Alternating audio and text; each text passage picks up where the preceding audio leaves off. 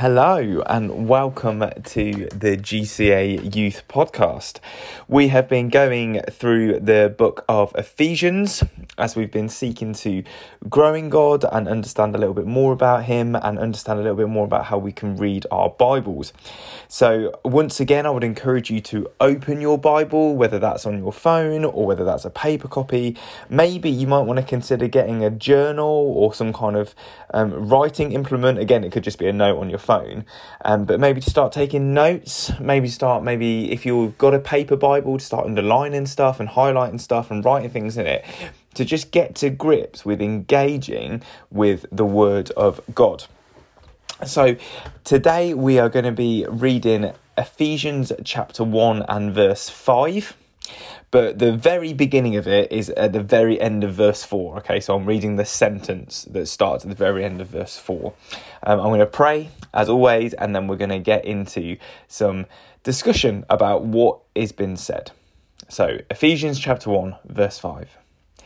In love, he predestined us for adoption to himself as sons through Jesus Christ, according to the purpose of his will Father, we thank you that you are love. Thank you that you are in control. Thank you that you are over and above all things. And thank you that the purpose of your will is for our good. In your name. Amen. Okay, so Ephesians chapter 1 and verse 5. So there are some huge concepts in this verse, things that we could spend not only kind of a couple of podcasts, but there have been books and sermons written for days about this, um, some of the things in this. So I'm going to very briefly just cover a couple of things. So the first is this. So in love, okay, those two words at the end of verse 4 in love, God predestined us for adoption and that actually God's overflowing, overwhelming love for us is one of the key things that comes through in Ephesians. That God has freely saved us by his grace, at grace out of love. That God has determined to do things in our lives out of love. You know, the Bible in, in a book called 1 John says that God himself is love and out of love that God has predestined us for adoption. This just means that because He has chosen us in Him, He has He is predestined, He is predetermined for us to be adopted, to be adopted to Himself as sons. And if you're listening to this and you are a girl and you're saying, Well, I don't want to be a son, actually the whole idea of predestined to adoption as sons is this idea that carries that was carried with being a son within that world. The idea of uh, getting an inheritance having a part in the family business that actually just as girls are sons boys in the church are called to be the bride of Christ there are analogies, there are ways of describing the things that God has done for us. In so many other places, you know, you can translate it sons and daughters or brothers and sisters, but actually here it's applicable, it's, it's relevant to just say sons.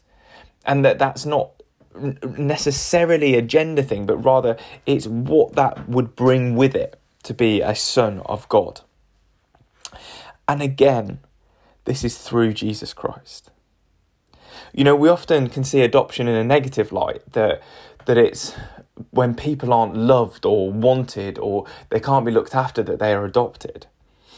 But the adoption that we have as children of God is that God is wanting to include us in the love that He has within Himself. So, the love that we are caught up in, the family that we're adopted into, is the family of God.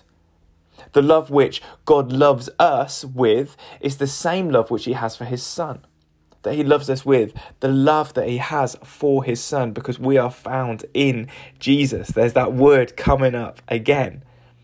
And so we can be assured and confident, and that this is His will that the will of the God who created the universe, who sustains it by his power, is to adopt us. Allow that to sink in to your heart and to your mind.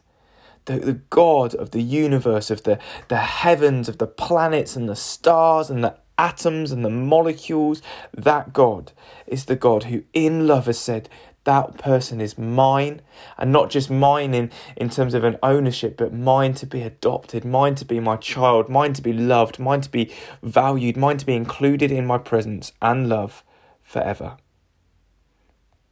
And so let us rest in that love today. Grace and peace